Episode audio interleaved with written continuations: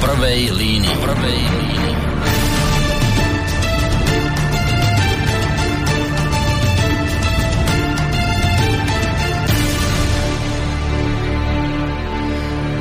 Príjemný dobrý večer, vážení poslucháči. V piatok 16. februára, krátko po 20. hodine vás víta pri počúvaní relácie v prvej línii Boris Koroni. Tentokrát je, to vyzerá tak, že nebudeme my tu mať tú takú štandardnú našu dvojhodinovku, ale asi to dnes skôr vyzerá na takú hodinovú reláciu. Takže nebude toho času tak, ako býva tradične, preto ja teda hneď v záujme šetrenia vzácného času nebudem veľa rečniť v úvode a prejdem rovno k veci. Myslím, že nebudem ďaleko od pravdy, keď poviem, že mediálnou udalosťou číslo 1, možno z výnikov toho dneška, sa v týchto dňoch stal jednoznačne rozhovor amerického novinára Takera Carlsona s ruským prezidentom Vladimírom Putinom v Krémli.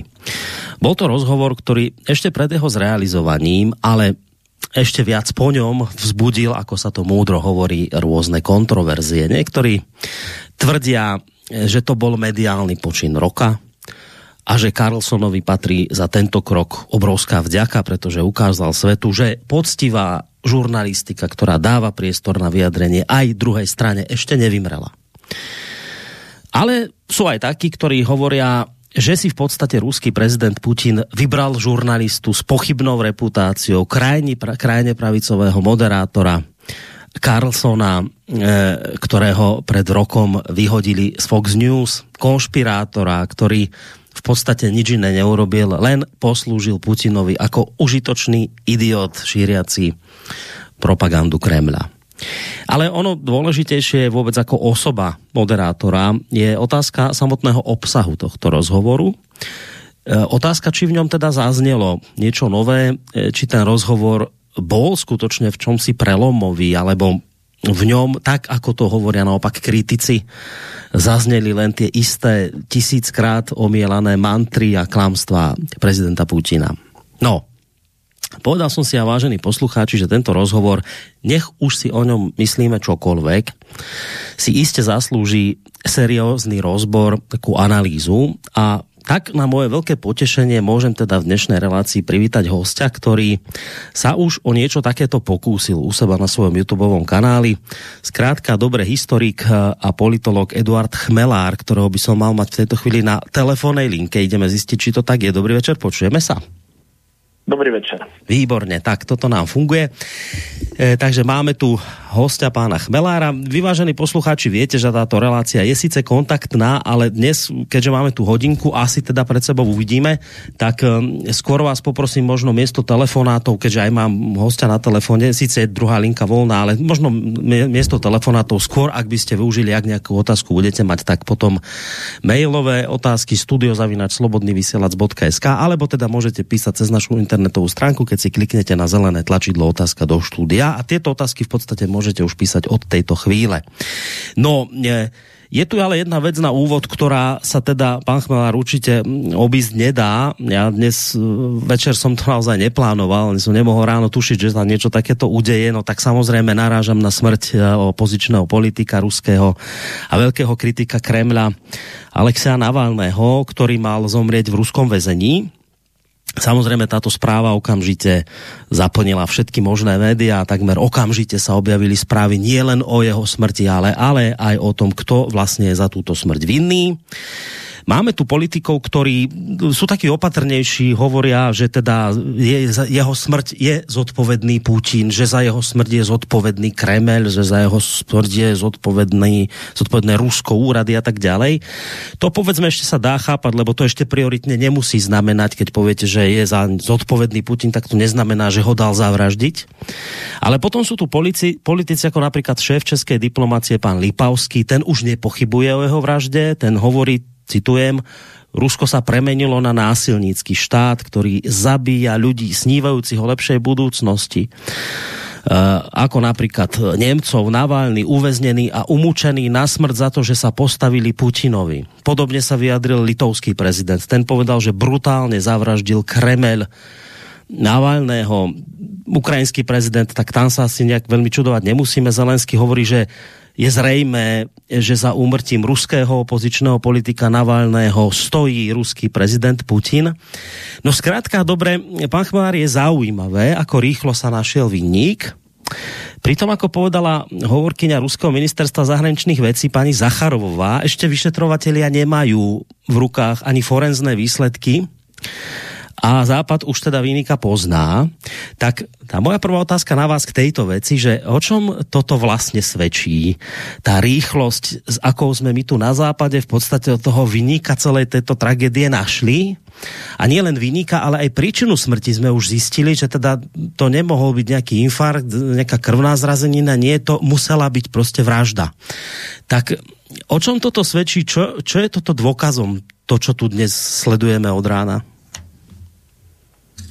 No takto. Uh, treba povedať, že uh, keď zomrie takýto človek, tak to nikdy nemožno brať na ľahkú váhu. A v tejto chvíli my samozrejme ešte nevieme, čo sa vlastne stalo. Uh, nepoznáme ani len oficiálnu lekárskú správu, prakticky nič, ale samozrejme, ako ste povedali, niektorí vyštartovali snad ešte skôr, ako, ako bola tá správa doručená. No ale v každom prípade uh, ja by som to nepodceňoval a, a uh, nech už sa stalo čokoľvek, ak uh, určitú mieru zodpovednosti proste ten Putinov uh, režim um, nemôže popierať.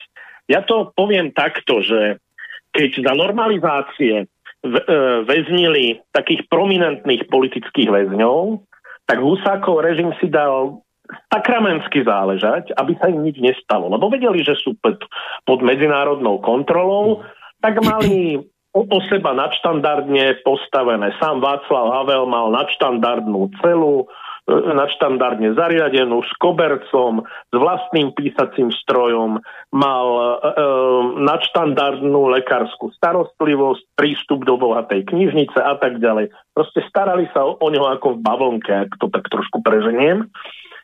A e, jednoducho Putinov režim, zvlášť v takomto citlivom období, si nemôže dovoliť proste zanedbať to, aby sa, aby sa takému prominentnému väzňovi niečo nestalo, tým skôr, že, že jednoducho, jednoducho vie, aké obvinenia majú za sebou a čo to bude znamenať. A navyše je mesiac pred prezidentskými voľbami. Tá smrť je v každom prípade čudná.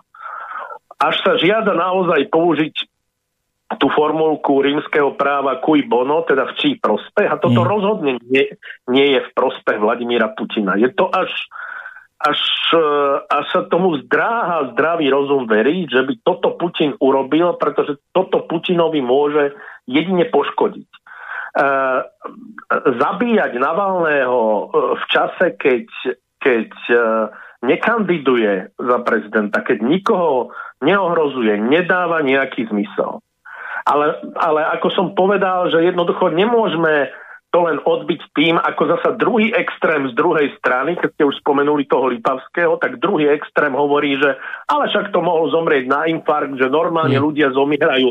No ale ak to hovoria tí istí ľudia, ktorí hovoria o justičnej vražde Lučanského, tak si to musia zrovnať e, v hlave, že tak čo vlastne platí. Mm-hmm, Proste ak, ak je niekto, ak je nejaký takýto prominentný väzeň, tak e, takéto záležitosti sa musia e, podrobne vyšetriť. V každom prípade e, Alexej Navalný ako živý nemal komu ublížiť, ale po skúsenostiach s Kuciakom vieme, že ako mŕtvy môže niekomu poslúžiť. No práve to je to zaujímavé, že sa to udeje tesne pred prezidentskými voľbami a, a naozaj, keď si kladiete tú otázku Kvibono, tak uh, ten ruský prezident je v tejto chvíli asi ten posledný, komu by toto mohlo vyhovovať. Tým ja nechcem narážať na to, že teraz ho dal niekto zámerne zavražiť, aby poškodil Putina, len, len ako keď máme hneď vynika, že bol to Putin, no tak naozaj položiť si otázku Kvibono a ten Putin by zvlášť pred prezidentskými voľbami veľa dôvodov na niečo takéto nemal.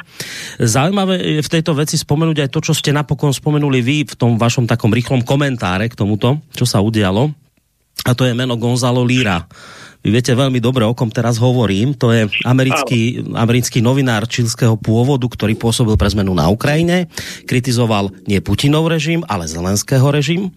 A takisto zomrel kedy? Pred mesiacom v, v, mesiacom. v ukrajinskom, v, v, v, január. no, v ukrajinskom väzení a a nejak tí, ktorí dnes um, smútia za Navalným, a dobre, však stala sa tragédia, tak pri, pri tom Gonzálovi Lirovi ostali nejakí chladní.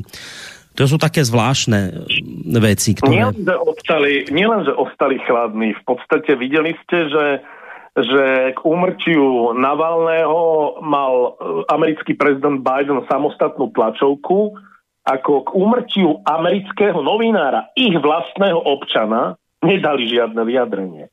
Ale, ale to je e, dobrý, okol, pri tomto bode sa treba zastaviť, pretože toto bol americký vojnový novinár, ktorý bol priamo v teréne, tam kritizoval režim a spôsob, akým sa, akým sa ten Zelenského režim správa. No a zomrel vo vezení a bol obvinený z, z toho, že proste hoci si len robil svoju novinárskú prácu, že proste je, že, že nejako naponámáha Putinovmu režimu. Čo to znamená? Treba si uvedomiť, kto to bol ten človek. To bol uh, skôr bloger ako novinár, to bol youtuber, to bol proste nezávislý, alebo, alebo vlastne práve naopak, toto bol ešte skutočný dedič žurnalistiky, že nebol z tých klasických médií, ale robil, robil to spravodajstvo na vlastnú pes. A, a to je proste aj také memento, že to, to sa môže stať každému to sa na tú Ukrajinu e, vyberie a bude proste svojvoľne obvinený ako nepriateľ štátu. Veď tu už máme tie zoznamy, na ktorom som sa mimochodom ocitol aj ja, ale zoznamy aj proste ľudí z celej Európy od naozaj ako, ako dokonca tam nájdete aj eurohujerov, ako bývalého mm. šéfa Európskej komisie Romano Prodi, Ginter Verheugen, frontmana Pink Floydu, Rogera Watersa a tak ďalej. Proste každý, kto nejakým spôsobom zapochyboval alebo kritizoval ukrajinské vedenie, sa nachádzal na tom zozname a my vieme, že ten zoznam je pokračovateľom toho neslávne známeho mirotv- už, už diskreditovaného mirotvorca, diskreditovaného preto, lebo na základe tohto zoznamu, ktorý bol vtedy zameraný na ukrajinských občanov, došlo k fyzickým útokom a dokonca aj k vraždám na, na tých ľudí na mm. zoznamoch. Mm. A teraz tu máme nejaký európsky zoznam, nejaký medzinárodný zoznam a začínajú sa nám proste takýmto spôsobom strácať alebo odchádzať alebo zomierať ľudia, tak to, to je vážna vec. Povedal by som rovnako vážna alebo oveľa vážnejšia ako to, čo sa stalo Navalnému. A samozrejme k tomu všetkému musíme dodať, že, že mne sa aj tak trošku obracia žalúdok, ak toto hovoria práve takí ľudia ako Lipavský a Naď, proste západní politici, ktorí čušali a čušia, keď ide o také prípady ako Julian Assange, ktorý takisto môže zomrieť mm. vo vezení. Mm. Keď sa chcete pozrieť na stav ľudských práv na západe, tak sa opýtajte na stav Juliana Assange, o ktorom západní politici, politici mlčia ale idú sa zadúšať pri e, spomínaní na Alexeja Navalného. Mm. Čiže to, tu, to sú e, veľmi e, ako rôznorodé pohľady, ako sa hovorí, že dvojité kilometre a, a pri ktorých sa treba vážne zamyslieť nad tým, že čo je skutočnou podstatou tohto rozhorčenia nad smrťou Navalného, lebo každá smrť je tragédiou a ja hovorím, a znova to opakujem, ten Putin, respektíve tá, ten ruský štát sa nemôže celkom uh, vyviniť alebo umyť si ruky z toho, že on s tým nemá nič spoločné. Oni mali na ňo dávať pozor. Ako, ako mali, na, mali nad ním dieť, ako uh, oko v hlave ho mali držať. Hej? Proste to, to je, keď, keď vedia, ako je ten svet fokusovaný a čaká na každú ich chybu, to bolo ich psov povinnosťou. To, že to nezvládli, už, už len to, že to nezvládli, aj keby za tým nebol úmysel, ale už len to, že to nezvládli, nie je dobrá vizitka ruského štátu. Mm. Dobre, tak toľko k udalosti, ktorá sa odohrala dnes. Ani nevieme o tom nejak viac rozprávať, lebo však sú to čerstvé záležitosti, je to presne tak, ako ste povedali, ešte ani príčinu smrti nepoznáme. Takže toľko k Navalnému, ale ono to v podstate súvisí aj s tým, čo sa chcem opýtať ďalej a už pomaličky prejsť k tomu rozhovoru Carlsona s Putinom. A tu by som využil práve v úvode tú vec, že vy ste človek, ktorý teda vyučoval žurnalistiku, vzdelával mladých ľudí, ako to sa robiť má a nemá. No, viete, tam k tomu rozhovoru, skôr ako prejdeme vôbec k tomu, čo tam zaznelo, tak e, kritika sa týkala toho, že či vôbec mal ten Carlson robiť rozhovor s Putinom a táto otázka je možno práve po tej smrti Navalného, ako keby ešte taká naliehavejšia. Bo oni hovoria, tí kritici, že no ne, prečo s Putinom, ktorý, ktorého Medzinárodný trestný tribunál obvinil zo, zo zločinov proti, z vojnových zločinov, a potom títo ľudia sa pýtajú, a povedali by vám, pán Chmelár, kde sú hranice?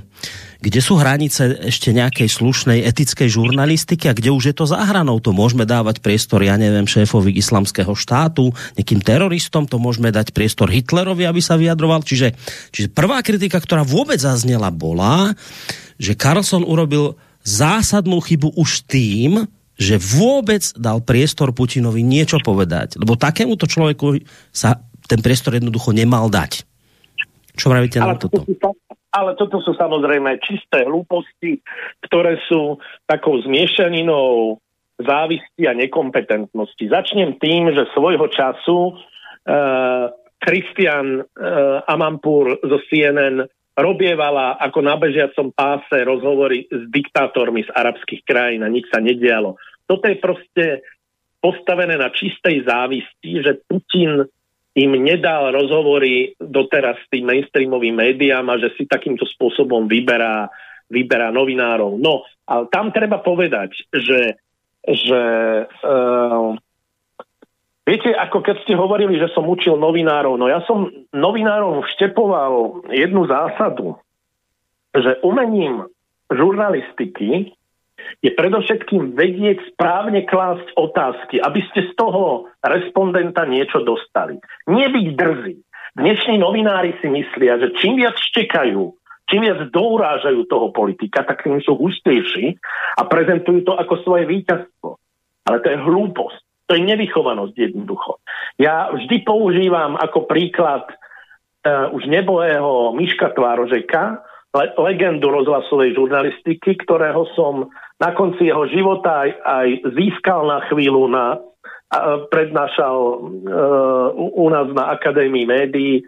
A proste to bol človek, ktorý bol veľmi láskavý aj k respondentom a na tom ste nezistili, jeho politickú, ako, e, ako vždy to, toho človeka tým, že, že nerozoznal, akú on, aké je on politickej orientácie, aký je jeho politický názor. A k tomu, e, s ktorým robil rozhovor, bol vždy mimoriadne prívecivý, láskavý, ale dostal z neho maximum. A to je podstatou, ako žurnalistika, predsa, predsa to nie je exhibicionizmus novinára. To je proste prinášanie info- čo najväčšieho množstva informácií čítateľom, divákom, poslucháčom. A z tohto hľadiska môžete kritizovať Carlsona za čokoľvek. Ale proste ten Carlson to dokázal. Dokázal získať rozhovor od Putina, to je mm. prvá významná vec, a dokázal z neho vytiahnuť niečo, čo je podľa mňa udalosťou roka. Vy ste to nazvali mediálnou udalosťou. Ja by som nepovedal, že je to mediálna udalosť, pretože len keď sa pozriete na naše médiá, tieto buď odignorovali, alebo zhejtovali. Tu sa nerobili žiadne, žiadne analýzy. Hej, napríklad ako môj obľúbený v úvodzovkách redaktor Tomar, Tomáš Verníček z TA3, ktorého ja považujem suverejne za najhlúpejšieho redaktora v slovenskom mediálnom priestore, nazval, nazval Carlsona postavičkou, bezvýznamnou postavičkou. No tak som povedal, milý Tomáš, Carlsona sledujú milióny, desiatky miliónov divákov. Sám zarába milióny.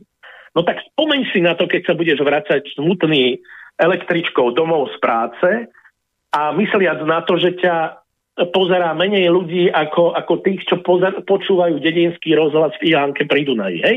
Čiže proste porovnávať takéto veci, ako vyjadrovať také pohrdanie nad, nad skutočne prominentným novinárom, nie je na mieste.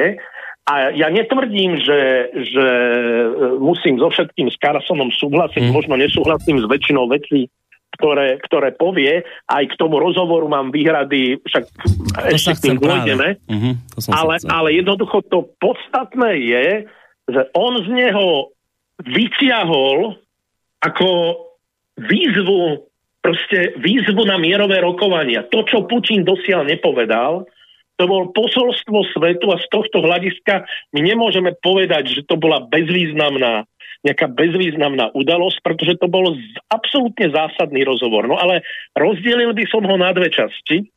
Na tú historickú, z ktorej bol Carlson evidentne zaskočený, tam nevedel, ako má reagovať.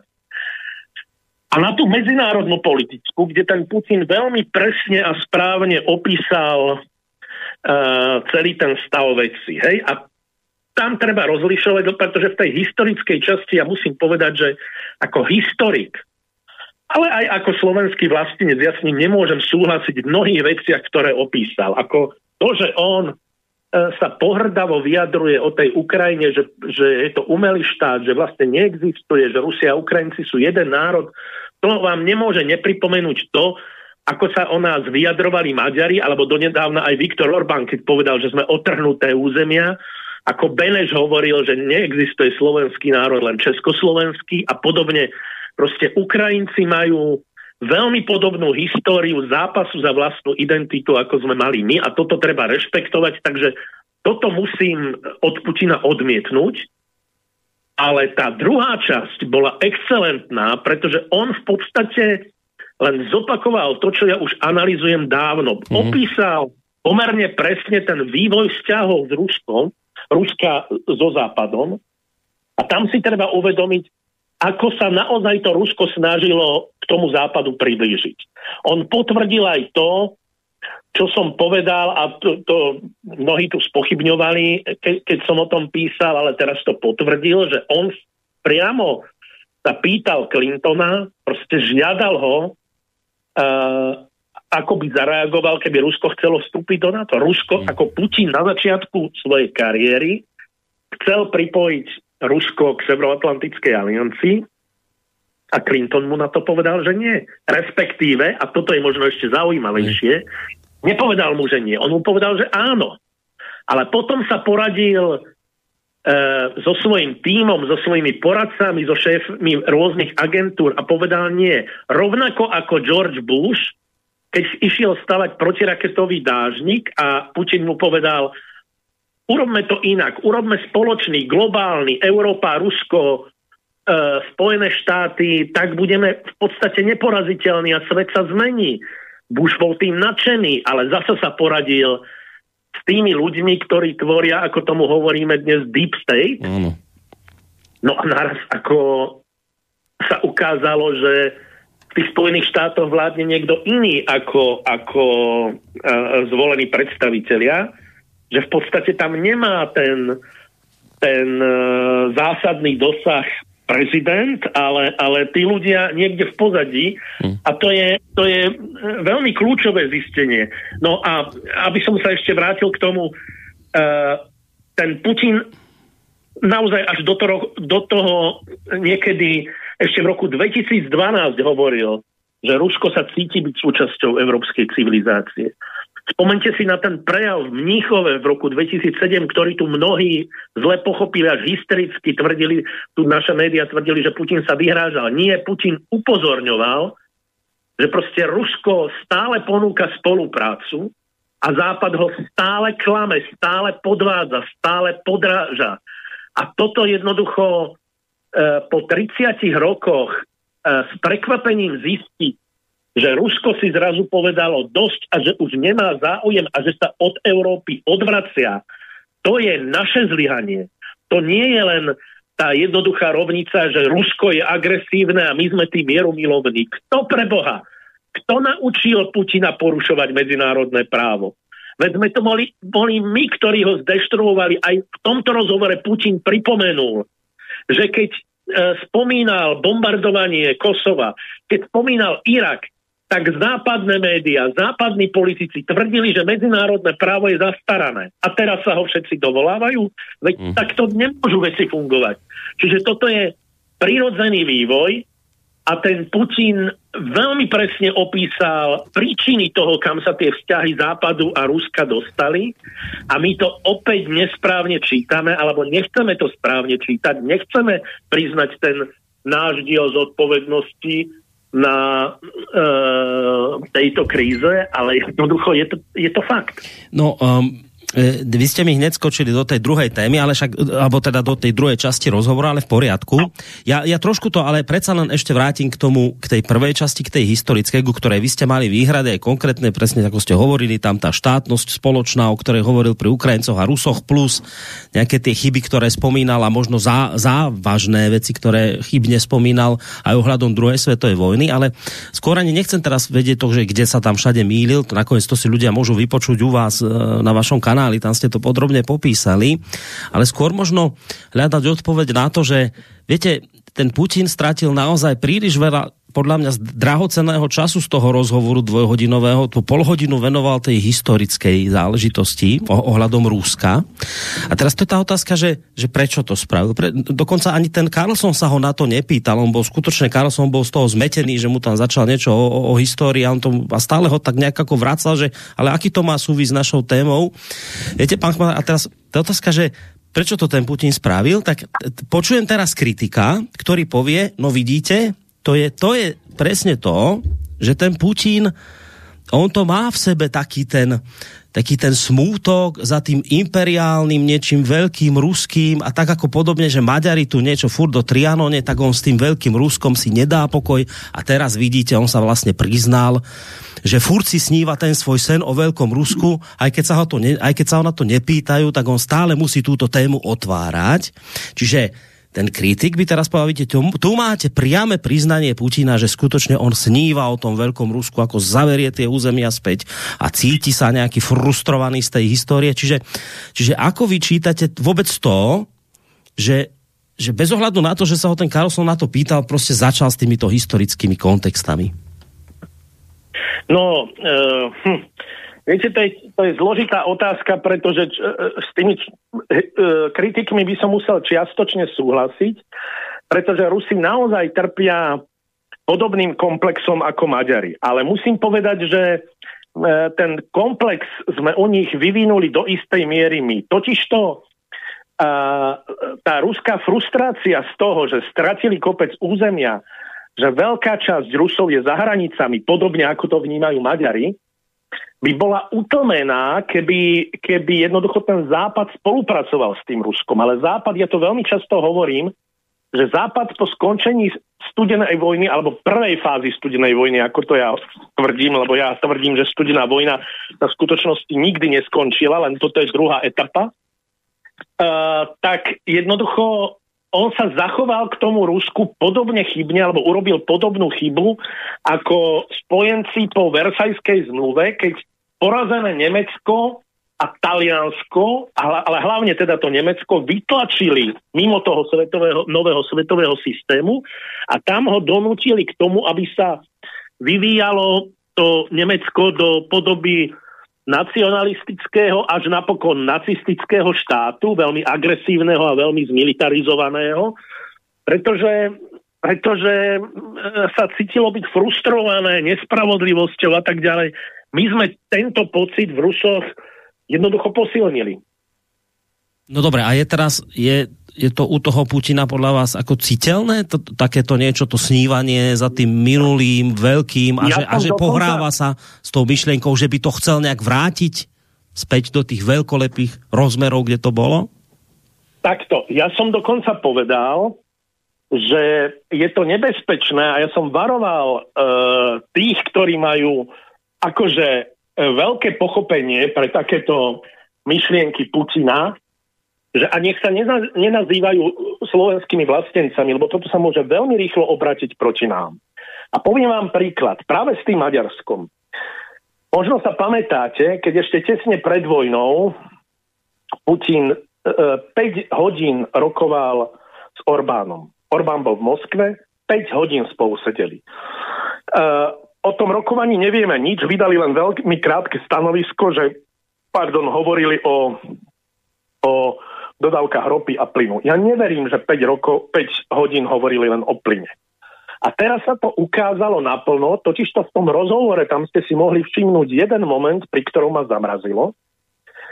A, alebo vlastne boli také dva momenty. Ten prvý bol, keď Putin povedal len akoby mimochodom, že časť Ukrajiny je vlastne maďarské územie, že to sú Maďari, cítia sa byť Maďarmi a chcú sa vrátiť do Maďarska.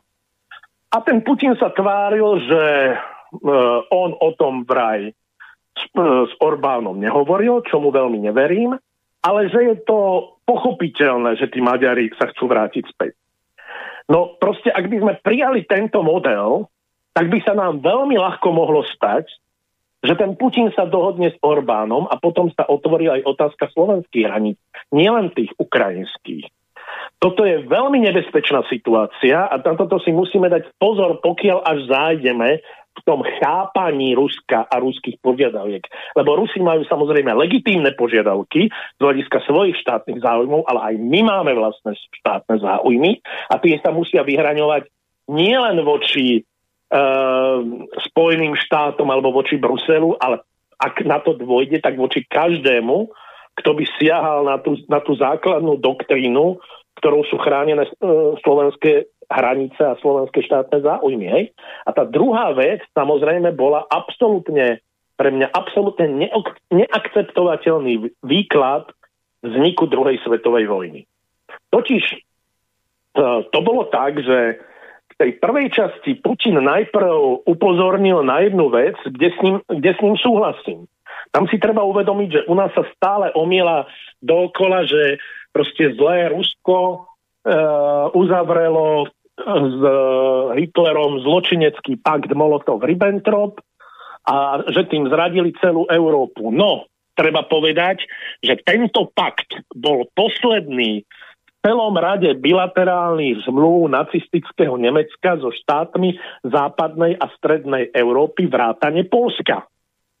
A že tí Rusi, ktorí celé 30. roky neúspešne upozorňovali na nebezpečenstvo rastu nacizmu a zostali napokon sami, tak si povedali, že prioritou je ochrániť záujmy Ruska a vlastne tým podpisom toho e, paktu získali dva roky času, počas ktorého si vybudovali svoj vojenský priemysel, lebo treba povedať, že v 39. roku Rusko nebolo pripravené viesť vojnu s nacistickým Nemeckom a nikdy by ju nevyhralo, keby nacistické Nemecko prepadlo sovietský zväz v 39. roku. Hej?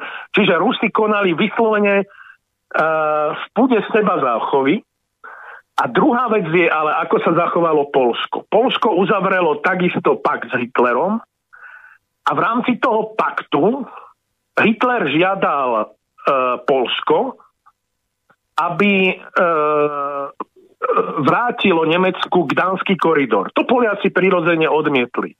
A na to Putin povedal niečo, čo ma skutočne zarazilo, že to po- hovorí práve ruský prezident, že vlastne Polsko si môže za tú vojnu samo, pretože Hitler priateľsky, priateľsky vyzval Polsko, aby vrátilo Nemecku Gdansk a keďže Polsko odmietlo, tak Hitler bol nútený uh, prepadnúť Polsko. To je čosi tak príšerné a obludné, že keď Rusi protestujú proti tomu, ako povedzme v Európskom parlamente deformujú príčiny vzniku druhej svetovej vojny, tak tu ich deformuje aj Putin. Pretože vynikom druhej svetovej vojny je Hitler. Nikto iný. Nie Rusko, nie Polsko, ale nacistické Nemecko. A jednoducho toto je pochybňovanie, veľké spochybňovanie toho, čo sa stalo. Mm. A aj keď, aj keď hovorím, že, že, že ten Putin pritom povedal aj veci, ktoré majú svoj racionálny základ. Napríklad, a na to netreba zabúdať, 23.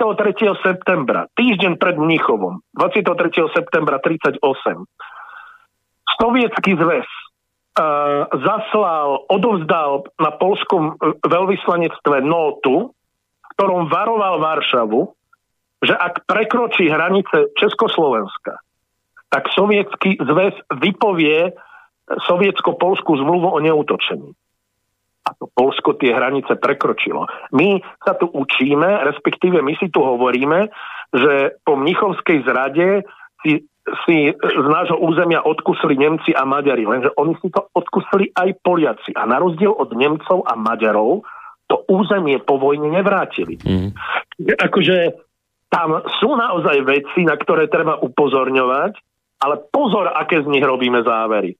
To, to proste to, nedá, to, to neospravedlňuje uh, Hitlera, že napadol Polsko a neospravedlňuje to aj sovietský zväz, že po vypovedaní sovietsko-polskej zmluvy proste zautočil na Polsko a zobral si fakticky uh, územie, ktorého sa Lenin vzdal dobrovoľne po Brezlitovskom miery. Hej? Lebo to si treba uvedomiť, že polovica Polska to nebola polovica dnešného Polska, to bola vlastne, to bola vlastne dnešná Ukrajina, ktorú si zobral ten, ten sovietský zväz naspäť, ktorá bola predtým súčasť cárskeho Ruska. Čiže toto bol historický výklad, ktorým chcel Putin celú tú záležitosť ospravedlniť, ale ja musím povedať, že proste E, pre mňa to bolo nepresvedčivé, lebo uh, my, musím, my žijeme v svete a chceme zachovať svetový mier, tak musíme dodržiavať pravidlá. A keď jednoducho uh, predtým porušovali medzinárodné právo Američania, tak to neznamená, že na to majú právo Rusi. Proste nemajú. Proste toto sa, ako dá sa, dá sa rozumieť všetkému, čo povedal Putin, ako, ako ja s ním súhlasím, ako vysvetlil tie 30-ročné vzťahy so Západom, že ako ich Západ oklamal. Ano. Ja absolútne súhlasím s tým, že oni donútili Rusov k tomu, aby sa obrátili chrbtom k Európe, ale z toho nemôžeme robiť také závery, ako z toho robil Putin, že proste teraz má právo hmm. na vojenský typ vziať to, čo chce. No, čiže skrátka, dobre, tá prvá časť, tá historická, tam ste naozaj pobadali proste nepresnosti, až dokonca nejaké nebezpečné veci, ktoré tam hovoril. Dobre, ale spomínate zároveň, ale to nebolo to dôležité z toho rozhovoru, tá druhá časť bola ďaleko dôležitejšia a teraz zase si tam ten kabát toho nejakého advokáta diabla, ktorý povie, no ale čo dôležité? Však povedal, ten Putin povedal len to, čo počúvame dookola. Ako sa na to rozširovalo, ako to začalo bukurešským summitom v 2008.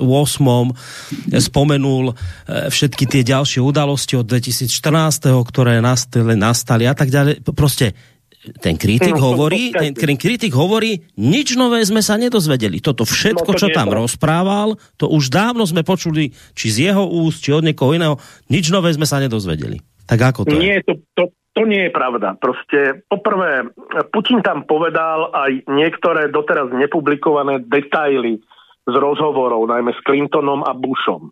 Hej?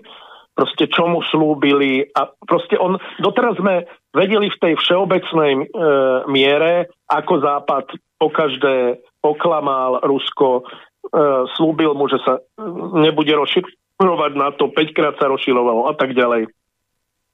Ale tu sme sa dozvedeli o konkrétnych veciach, kedy ani americkí prezidenti nedokázali presadiť svoju vôľu. Čiže sme sa dozvedeli o niečom, ako funguje Eh, ako fungujú Spojené štáty, čo už v minulosti len naznačoval Trump, aké má problémy presadiť e, niečo uprostred toho deep, deep stateu, alebo z očí v oči tomu deep stateu. No a to podstatné, ako som, ako som povedal, je, že z toho všetkého napokon urobil jeden záver, že vyzval tie Spojené štáty na rokovania. A ja vám poviem, prečo to bolo, a hneď sa ukázalo už, už už uh, o, o pár dní, prečo to bolo dôležité, pretože predvčerom Spojené štáty ten návrh odmietli. A odmietli to s odôvodnením, že oni nebudú rokovať s Rusmi bez toho, že Ukrajinci prejavia svoju vôľu. To je zaujímavé. A keď pred rokom a pol v, uh, v Istambule Ukrajinci prejavili svoju vôľu a dohodli sa s Rusmi na mierovej zmluve, tak vtedy im Američania pohrozili, že to bude mať strašné následky pre, pre, pre nich a že to neuznajú a že to musia zrušiť.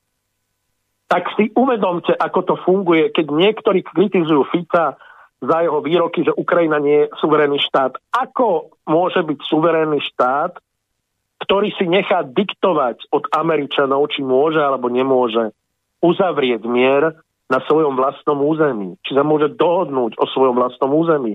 Aký je to suverénny štát, ktorého prezident musí konzultovať zmenu na poste náčelníka generálneho štábu armády s Američanmi.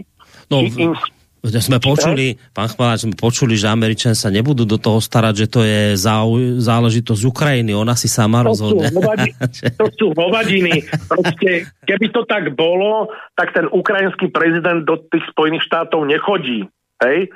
Proste, proste to, sú, to sú hlúposti pre tých, čo senožerú, čo ako takto to predávajú verejnosti, ale politiku treba čítať nejak inak medzi riadkami, čo sa tam povie. Hej.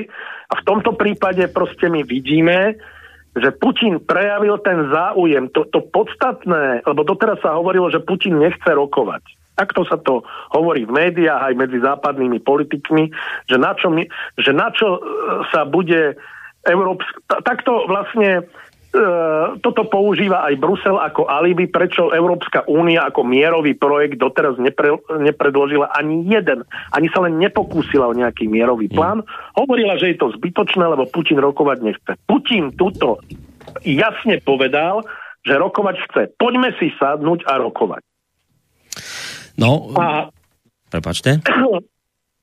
To nie je maličkosť, to, lebo uvedomte si, že uh, nie náhodou to povedal v čase, keď bývalý námestník ukrajinského ministra zahraničných vecí, ale aj bývalý poradca prezidenta Zelenského Arestovič potvrdili, že tí Rusi na jar 2022 boli pripravení stiahnuť sa komplet Ukrajiny výmenou za neutralitu Ukrajiny. Ako, a Ukrajinci povedali, že pre nich to bolo ideálne ideálne riešenie, ktoré im zatrhli.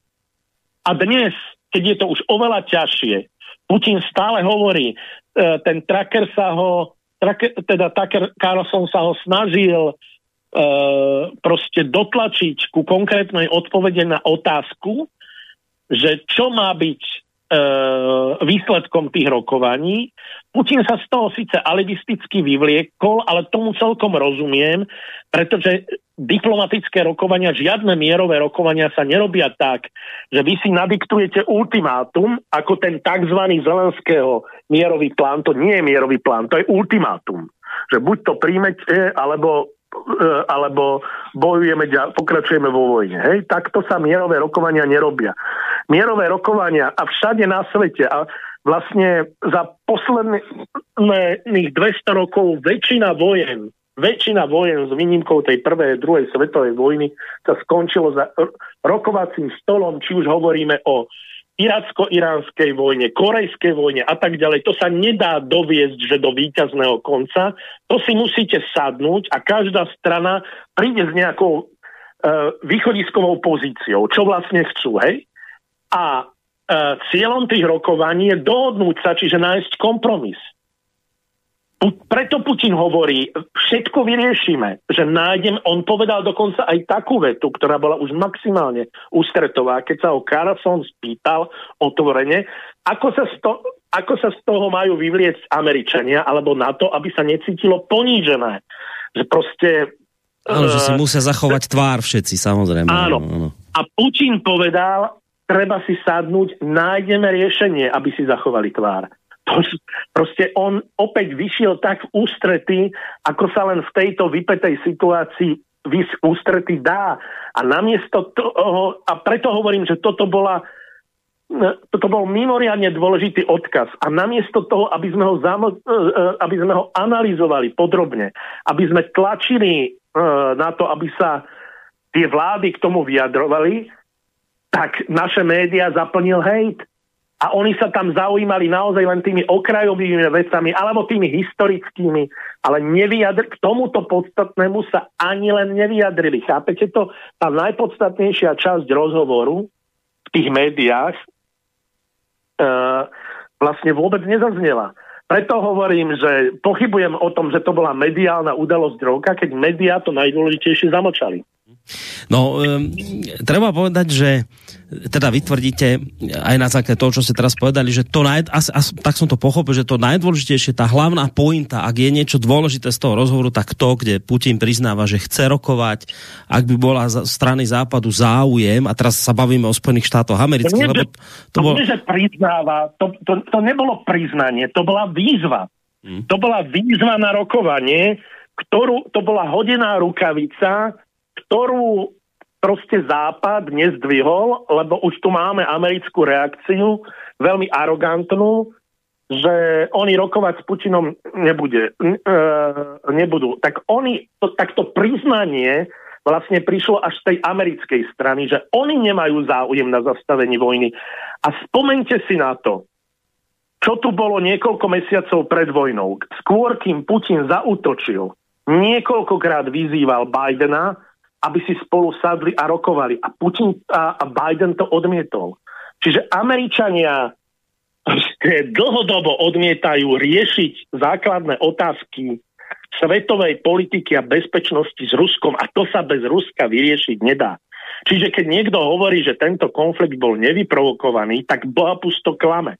Isté, ja budem stále opakovať, že napadnutie suverénneho štátu je porušení medzinárodného práva, z toho sa Rusko nemôže vykecať. Ale povedať, že to bolo nevyprovokované je lož, lebo Američania to provokovali dlhodobo a keď Američania nemajú záujem riešiť to diplomatickou cestou, tak tá cesta k vojne bola priam nevyhnutná, pretože oni to k nej smerovali ako k jedinému možnému východisku, pretože myslieť si, že taký významný štát, taký silný hráč ako Rusko stiahne chvost a bude sa pozerať na to, jak ohrozujú jeho základné záujmy a stávajú mu vojenské pevnosti okolo hraníc, tak to je až smiešne si myslieť, že Moskva by to nechala bez odovky. Tak jednak výzva na rokovania, o ktorej, hovor, o ktorej hovoríte ako tej top z toho celého rozhovoru, ktorej sa má teraz každý venovať a robiť všetko preto, aby jednoducho sme hľadali spolu cesty, ale zároveň ja si dovolím povedať, že aj to ostatné, čo tomu predchádzalo, bolo veľmi dôležité. A hoď bude niekto tvrdiť, že ale to sme o tom rozširovaní na to už počuli tisíckrát a tam príde taký ten jednoduchý argument, že predsa každý štát má právo si sám rozhodnúť, či pôjde do nejakej obranej aliancie a nemôže tu Rusko rozhodovať za Ukrajincov, ale je dobré, že im Putin pripomenul napríklad tú vec, o ktorej vy veľmi dobre viete, ale nezvykne sa spomínať, že napríklad v 2008, keď Bush v rozpore so želaním e, Brit, e, Nemecka a Francúzska rozhodol, že teda bude mať Ukrajina dvere do NATO otvorené, že v tej dobe samotná ukrajinská spoločnosť väčšinovo odmietala e, vstup do NATO to je dobre, to no. je dobre pripomenúť túto vec, že nie je to tak, že Ukrajinci snívajú o NATO. Nie, v 2008 nechceli ani európske štáty, aby išla Ukrajina do NATO, ani samotní Ukrajinci nechceli. Takže keď my sa tu teraz odvolávame na prianie Ukrajincov, tak Prečo sme ho nerešpektovali v 2008, keď Ukrajinci sami do NATO ísť nechceli? A to tiež pripomenul Putin. A tiež dobre pripomenul napríklad tú vec, ktorá je tiež známa, ale veľmi sa nehovorí, že predsa boli na Ukrajine vyhlásené, bolo dohodnuté, že budú slobodné prezidentské voľby. Dokonca Putin hovorí, Janukovič nemal šancu tie voľby vyhrať. A bol... takto, takto aby, sme sa, aby sme sa nekrútili v detailoch. Ja vás opravím už len v tom, že ste povedali, že sa hovorí, že Ukrajina proste, že jak hovoria, že má právo stať sa členom NATO a Rusko do toho nemá čo kecať. No keby to bola pravda, tak aj Rusko má právo stať sa členom NATO, ako to chcelo v tom roku 2000, ale bolo to odmietnuté. Toto nie je právo hociakého štátu, o tom rozhodujú členské štáty NATO. Tie majú posledné rozhodujúce slovo a keď tie povedia, že nie, tak nie. Takže nech sa tu nevykecávajú a nevyhovárajú na nejaké právo Ukrajincov. To poprvé. Po druhé, v tom roku 2008 bolo dôležitejšie ako to, čo ste spomenuli, to, čo predchádzalo tomu bukurešskému samitu. Eh, depeše Wikileaks odhalili, že vtedajší veľvyslanec eh, Spojených štátov v Rusku a dnešný šéf CIA v tej istej osobe William Barnes dostal upozornenie tak od e, Lavrova, šéfa ruskej diplomácie, ako od Primakova, bývalého ruského premiéra, že proste na, na členstvo Ukrajiny v NATO sa, sa Rusi nebudú pozerať tak, ako na členstvo krajín Strednej Európy alebo pobaltských štátov. Proste toto je pre Rusov červená línia, je to emotívna otázka. Upozornili ho vyslovene na to, že je to emotívna otázka a Rusi zasiahnu. Barnes s týmto vedomím toto, e, tento odkaz odovzdal do Washingtonu a s týmto vedomím, čo Bush vedel, napriek tomu presadil na tom samite v Bukurešti otvorené dvere pre Ukrajinu do NATO. To bol šok. To bol šok aj pre európske krajiny. A e, tu je zasa ďalší e, e, zaujímavý a dôležitý bod. Európske krajiny, ale predovšetkým teda Francúzsko a Nemecko, tí rozhodujúci, e, tí rozhodujúci hráči, boli striktne proti tomu, ale Bush ich dotlačil k tomu, aby s tým súhlasili.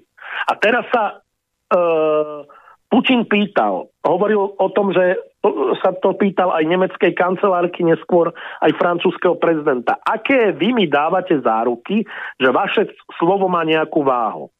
A oni mu povedali, no, Ukrajina sa do NATO nedostane, lebo my s tým súhlasíme. A Putin im odpovedal, ale však ste súhlasili s tým, napriek tomu, že ste s tým nesúhlasili, aby sa tej Ukrajine dvere otvorili. Vlastne ten Bush vás tomu dotlačil. Hmm? No ale k členstvu, k členstvu nás už nedotlačí. A ten Putin sa pýtal, ale preboha, aké mi vy dávate záruky, že neurobíte to isté, ako ste urobili v Bukurešti v roku 2008. A to je to, prečo sa Putin dožaduje rokovania s Američanmi. A prečo sa Američania vyhovárajú na Ukrajinu, ale Putin vie, že ak sa bude baviť s kýmkoľvek, s Európanmi, s, Fra- e, s Francúzskom, Nemeckom, Európskou úniou, alebo dokonca aj so samotným Zelenským, že tie slová nemajú váhu, že jedinú váhu má slovo Spojených štátov, ktoré to môžu zastaviť okamžite. Toto Putin vie a preto sa dožaduje týchto rozhovorov, ktoré Američania alibisticky odmietajú, ale všetci vieme, že jedine takto možno tú vojnu zastaviť. No, on to, on to sklamanie zo západu potom tlmočil viackrát, aj pri tom, keď pripomenul, ako bola dohoda, že budú, a to spomeniem, e, tie slobodné teda prezidentské voľby, v ktorých teda Janukovič podľa neho nemal šancu vyhrať, ale teda bol garantom e, tri európske krajiny, Francúzi, Nemci a Poliaci, že teda budú tieto voľby a hneď na druhý deň sa spustil Majdan, hovoril o, e, hovoril o mínskych dohodách, ktoré sa nedodržiavali, čiže on všetko pospomínal tieto sklamania zo západu, kde niečo bolo dohodnuté, hovoril o tom, ako prišli vojska ku Kievu a teda sám Putin stiahol tie vojska, aby teda Ukrajinci mohli tam tú mierovú zmluvu podpísať. Ako náhle stiahol vojakov, tak proste začali Ukrajinci bojovať ďalej. Toto všetko v tom rozhovore popísal a popísal celkom podľa mňa celkom plasticky tú psychológiu toho, prečo my sme dnes tej, v tej situácii, v akej sme. A tu je teraz tá otázka, pán Chmelár, že dobre, toto všetko popísal, toto všetko nejakým spôsobom vieme a teraz je tá otázka, že on dal nejakú výzvu a vy vravíte už teraz, že ale však vlastne tú výzvu Američania odmietli. My keď sa pozrieme napríklad do našich médií a nejakých tých, tie naše politické elity, nevidíte ani náznak toho, že by teda mali chuť si teda toho Putina naozaj vypočuť a niečo v tom rozhovore nájsť, že nám bolo ponúknuté, že poďme teda hľadať nejaké riešenia, kde si každý zachová tvár a poďme hľadať nejaké riešenia, ktoré prispejú k mieru. My tu vidíme v podstate všetko možné. Len nie chuť rokovať, len nie chuť k mieru. Vidíme militarizáciu, vidíme e, neuveriteľné bubnovanie do vojny a to je to, čo podal aj, myslím, že to bol Pálko, Vladimír Pálko napísal taký dobrý komentár k tomuto, keď tvrdí, že v istej chvíli sme my na západe túto vojnu proste chceli. A chceme ju a robíme všetko preto, aby bola.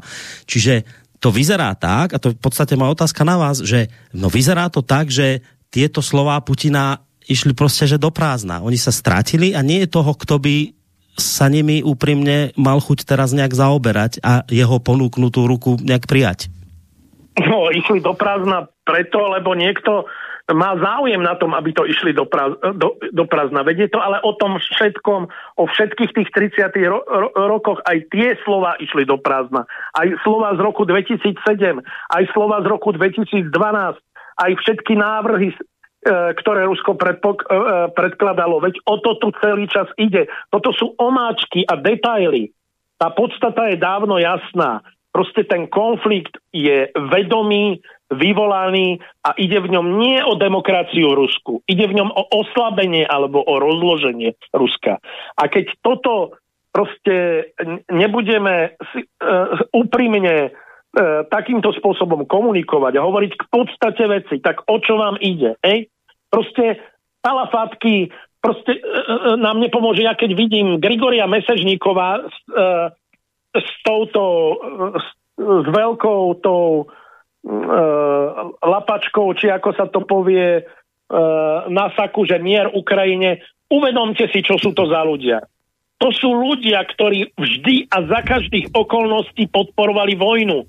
Aj toto je taký orvelovský prístup, že mier Ukrajine, mier Ukrajine podľa nich znamená, že oni podporujú vojnu až, až do vyhľadenia tej krajiny. A kto tomu oponuje, je kolaborant a zradca, pričom by ma mm. zaujímalo, či rozumejú tomu slovu, pretože kolaborant znamená spojenie s cudzou mocou pro, pro, uh, proti vlastnej vlasti. Ich vlast je Ukrajina? Alebo kto vlastne? Pretože tu my hovoríme z pozície našich záujmov, keď chceme tú vojnu zastaviť. Tu sa nikto nespolčuje s Ruskom. Hmm. Ale tu je potreba povedať, že e, tak ako e, keď sme oponovali týmto ľuďom, lebo to sú, ja si to pamätám jak dnes, keď som v roku 2003 e, v noci o druhej ráno sedel v štúdiu slovenskej televízie s Mesežníkovom a on E, úplne fanaticky tam zjapal, aká je tá vojna potrebná, čo tam po medzinárodnom práve a teraz fan, rovnako fanaticky tvrdí, že Rusi šliapu po medzinárodnom práve sakra, to si naozaj už nikto na nič nepamätá. Hmm. Nečudujem sa tým 20-ročným ľuďom, lebo tí vtedy ťahali káčera, alebo možno ešte neboli v pláne a nič sa nepamätajú. Ale tí starší preboha, naozaj sa nepamätajú, ako to bolo. Toto sú tí istí vojnoví štváči, ktorí podporujú každú vojnu, ktorá podporuje zbrojársky priemysel. To nie je náhoda. No a keď hovoríte, že ako z toho von, no tak jednoznačne podľa mňa aj naša vláda mi mala robiť viac. Pretože nestačí pasívne povedať, my, pod, my podporujeme mierové riešenie, podporíme všetko, čo... No a čo? Prečo my máme, my nemáme sílu, ja to stále opakujem, štát ako my nikdy nebude mať sílu rozhodnúť o veci, ale vždy môže veci iniciovať a hľadať pre ne spojencov. Prečo by nemohla naša vláda E, vypracovať vlastný mierový plán, predložiť ho ako návrh na Európskej rade a nech sa, tá Európ, nech sa ten návrh stane európskym mierovým plánom, pri ktorom treba povedať, že, že tou, tou najdôležitejšou úlohou, čo teraz môže Európa urobiť, je nie predložiť nejaký plán, ktorý Ukrajinci napríklad z Washingtonu odmietnú, ale tlačiť na Spojené štáty, lebo vy môžete vplyvať len na toho, na koho máte vplyv a je zbytočné túto vyzývať na niečo Rusko.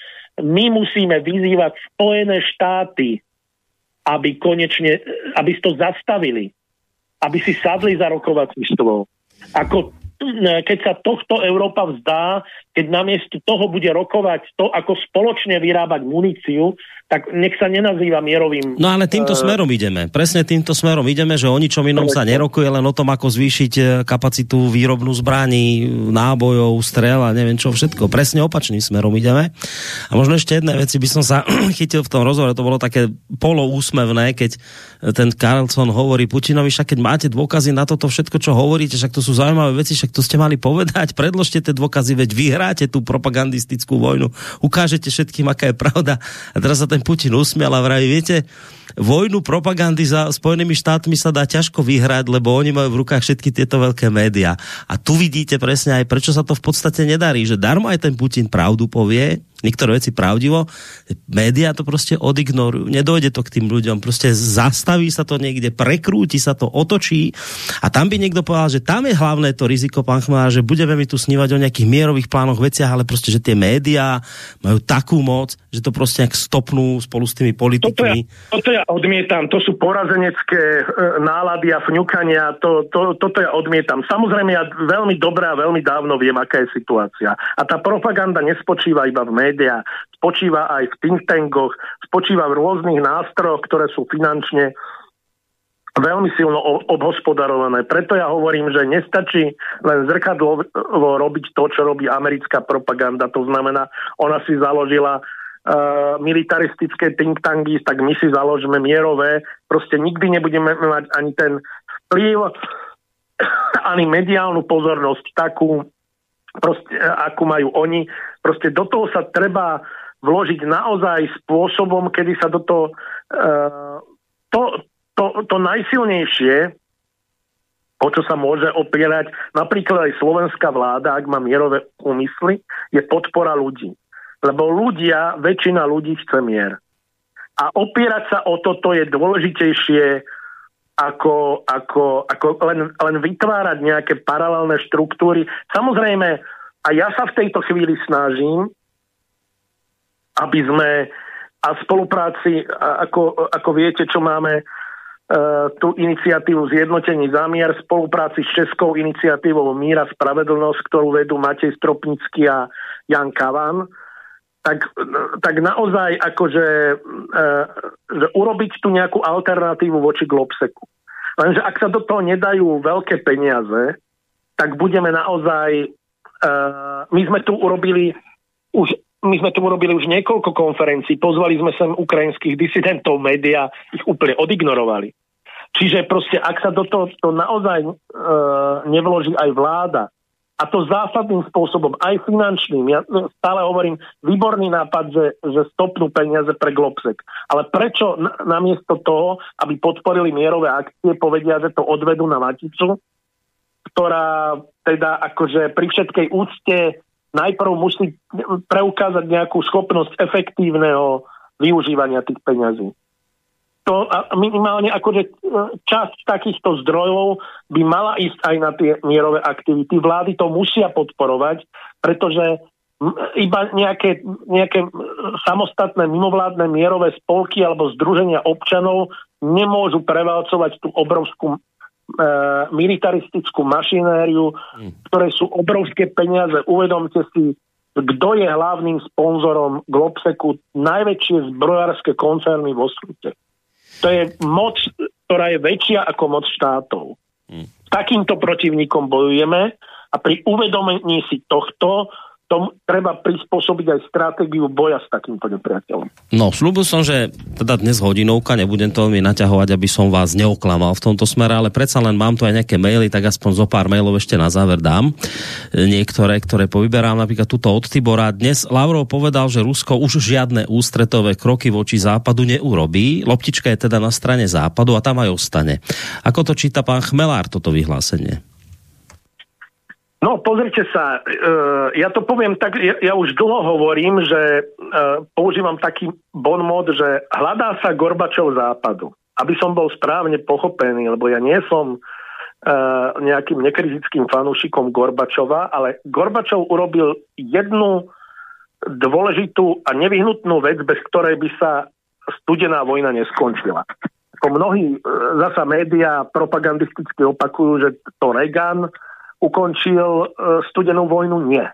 Ukončil ju Gorbačov. A ukončil ju tak, že e, v tom čase, kedy bola tá paranoja na takej istej úrovni, možno dnes je ešte horšia ako v tých 80 rokoch, keď sa hovorilo o horúčkovitom zbrojení, a kedy si tí partnery nedôverovali, dokonca aj keď prišiel Gorbačov do Ženevy, tak tá prvá schôdzka dopadla tak, že proste Reagan tomu neveril. A tak sa Gorbačov e, odhodlal k riskantnému kroku, k jednostrannému odzbrojeniu a moratóriu na jadrové skúšky. On proste vystúpil z toho začarovaného kruhu a povedal dosť, takto sa navzájom zničíme. Toto musí niekto zastaviť a ak to nechápe americká strana, tak to urobíme my. Toto ak, ak ten e, poslucháč hovorí, že loptička je na strane západu, no možno by som tam trošku polemizoval, že vždy je to o dvoch partneroch, ale tá úloha západu je presne v tomto. Niekto to musí zastaviť. A keď vidíme my, že e, e, Rusko už e, nie je ani ochotné, viete, ako my sme Rusko možno stratili. My si stále neuvedomujeme, že Európa, teraz hovoríme o Európe, nie o západe alebo o Spojených štátov. Európa potrebuje Rusko viac ako Rusko Európu. Ale tým, že sa Rusko otočilo, našlo si nových spojencov, stalo sa do istej miery sebestačným, zmenilo svoju ekonomiku, svoju orientáciu. Sme si strelili nielen do nohy, ale aj do brucha. Tým Rusom to neublížilo tak, ako Európa trpí naj, spolu s Ukrajinou samozrejme, trpí najviac na týchto všetkých sankciách, na týchto všetkých konfliktoch. Američania na tom zarábajú. Rusi si našli nových spojencov, ale je to nebezpečná situácia, pretože ak sme donútili Rusov toto urobiť, ak si Rusi našli, ak sa Rusi najprv ponúkali ešte pred tými 20 rokmi, dokonca ešte pred 10, takými 15, 10, 15 rokmi, keď sa ponúkali tomu západu ako partnery. E, Putin veľmi dlho hovoril o Spojených štátoch ako o našich partneroch. Nie ako o nepriateľoch, ako sa mu to teraz propagandisticky e, vnúcuje. Ako o našich partneroch. Ešte vtedy, už vtedy, keď, ešte, keď už Západ hovoril o Rusku ako nepriateľovi, pre Putina to boli stále partnery. A keď mu praskli nervy, no tak si našiel tých partnerov trošku inde. A nebezpečné je to v tom, že sa tu začínajú vytvárať bloky. Na jednej strane Západ, teda štáty NATO, a na druhej strane Rusko, Čína, e, e, Irán, Severná Kórea, do istej miery aj India a, a tak ďalej. A teraz sa pozrite na to, lebo takáto situácia tu nebola. Pred vojnou, pred vojnou na Ukrajine, síce tu bol konflikt medzi Ruskom a NATO, ale Rusko si dávalo pozor, aby nevytváralo nejaké spojenectvá s Čínou alebo nebodaj so Severnou Koreou. To boli len veľmi také proste mm, utilitárne vzťahy ekonomické, ktoré, ktoré navzájom potrebovali, ale nebolo to takéto spojenectvo. V momente, ako vytvoríte už takéto aliancie, vytvárate podmienky pre svetovú vojnu.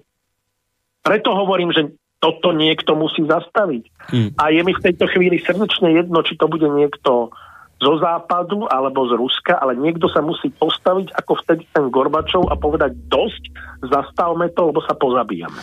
No, ďalej sa tu pýta Zuzana, nejak ďakujú poslucháči, že ste prišli, že zaujímavé informácie, to čítať nebudem, len teda Zuzana sa pýta, že na jednej strane hovoríte, čo politici, ako to ignorujú spolu s médiami, možno mimovládkami, think tankmi a tak, podobne, ale od zverejnenia tohto rozhovoru v tejto chvíli sú to už stovky miliónov ľudí po celom svete.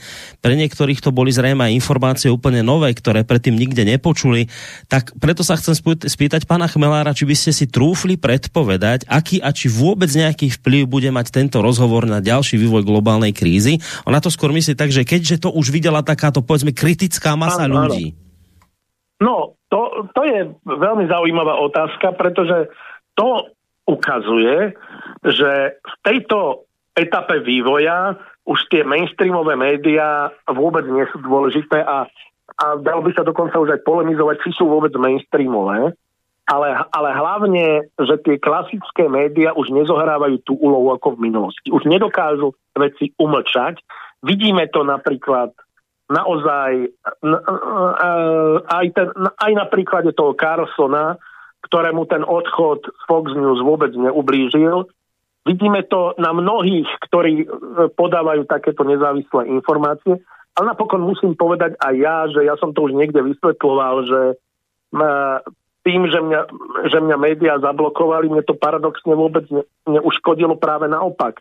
Ľudia ma zdieľajú, ja mám proste sledovania svojich statusov na e, Facebooku niekoľkonásobne vyššie ako sledovania komentárov smečku alebo pravde alebo nieko, akože prečo by som, na čo, by som, na čo ja potrebujem vlastne médiá, keď takto sa dostanú k oveľa väčšiemu počtu čitateľov.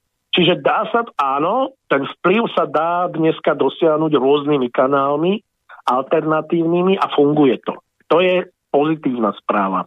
Hmm. A to, čo je problematické, je, že to, že to viete, je takým prvým, uh, prvým krokom, viete, uh, uh, asi poznáte film Atlas mrakov, mm. alebo napokon aj B ako Vendetta.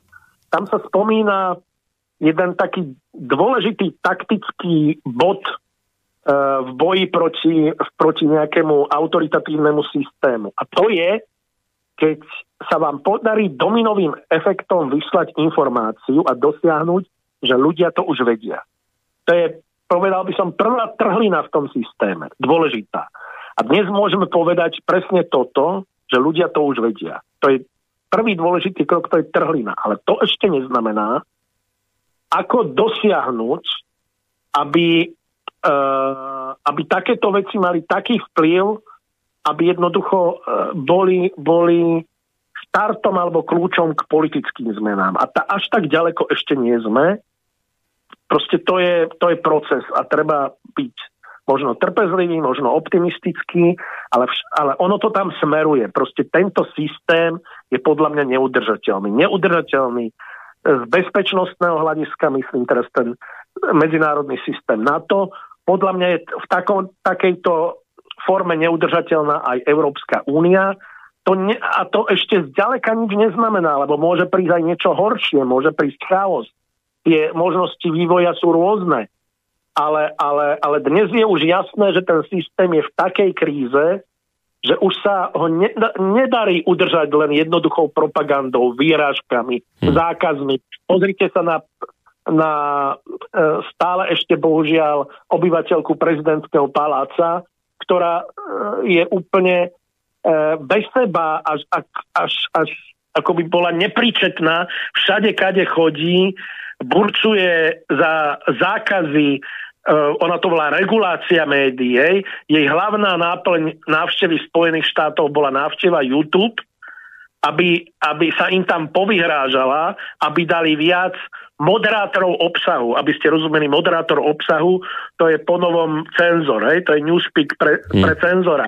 Proste to sú neuveriteľné veci, čo robia títo ľudia, len aby nejakým spôsobom udusili tie formy odporu, ale podľa mňa toto sa už zastaviť nedá. Ľudia už našli spôsob, ako, ako ten systém obísť, aby sa tie informácie mohli dostať k ľuďom. No a toto je naozaj už posledná otázka uh, za všetky, lebo veľa otázok v mailoch, ktoré sú, sa týkajú práve týchto historických súvislostí, o ktorých sme hovorili v úvodnej časti relácií, tak možno otázka za všetky, keď tu píše host, že či si pán Chmelár myslí, že má lepšie informácie ohľadom druhej svetovej vojny ako ruský prezident Putin?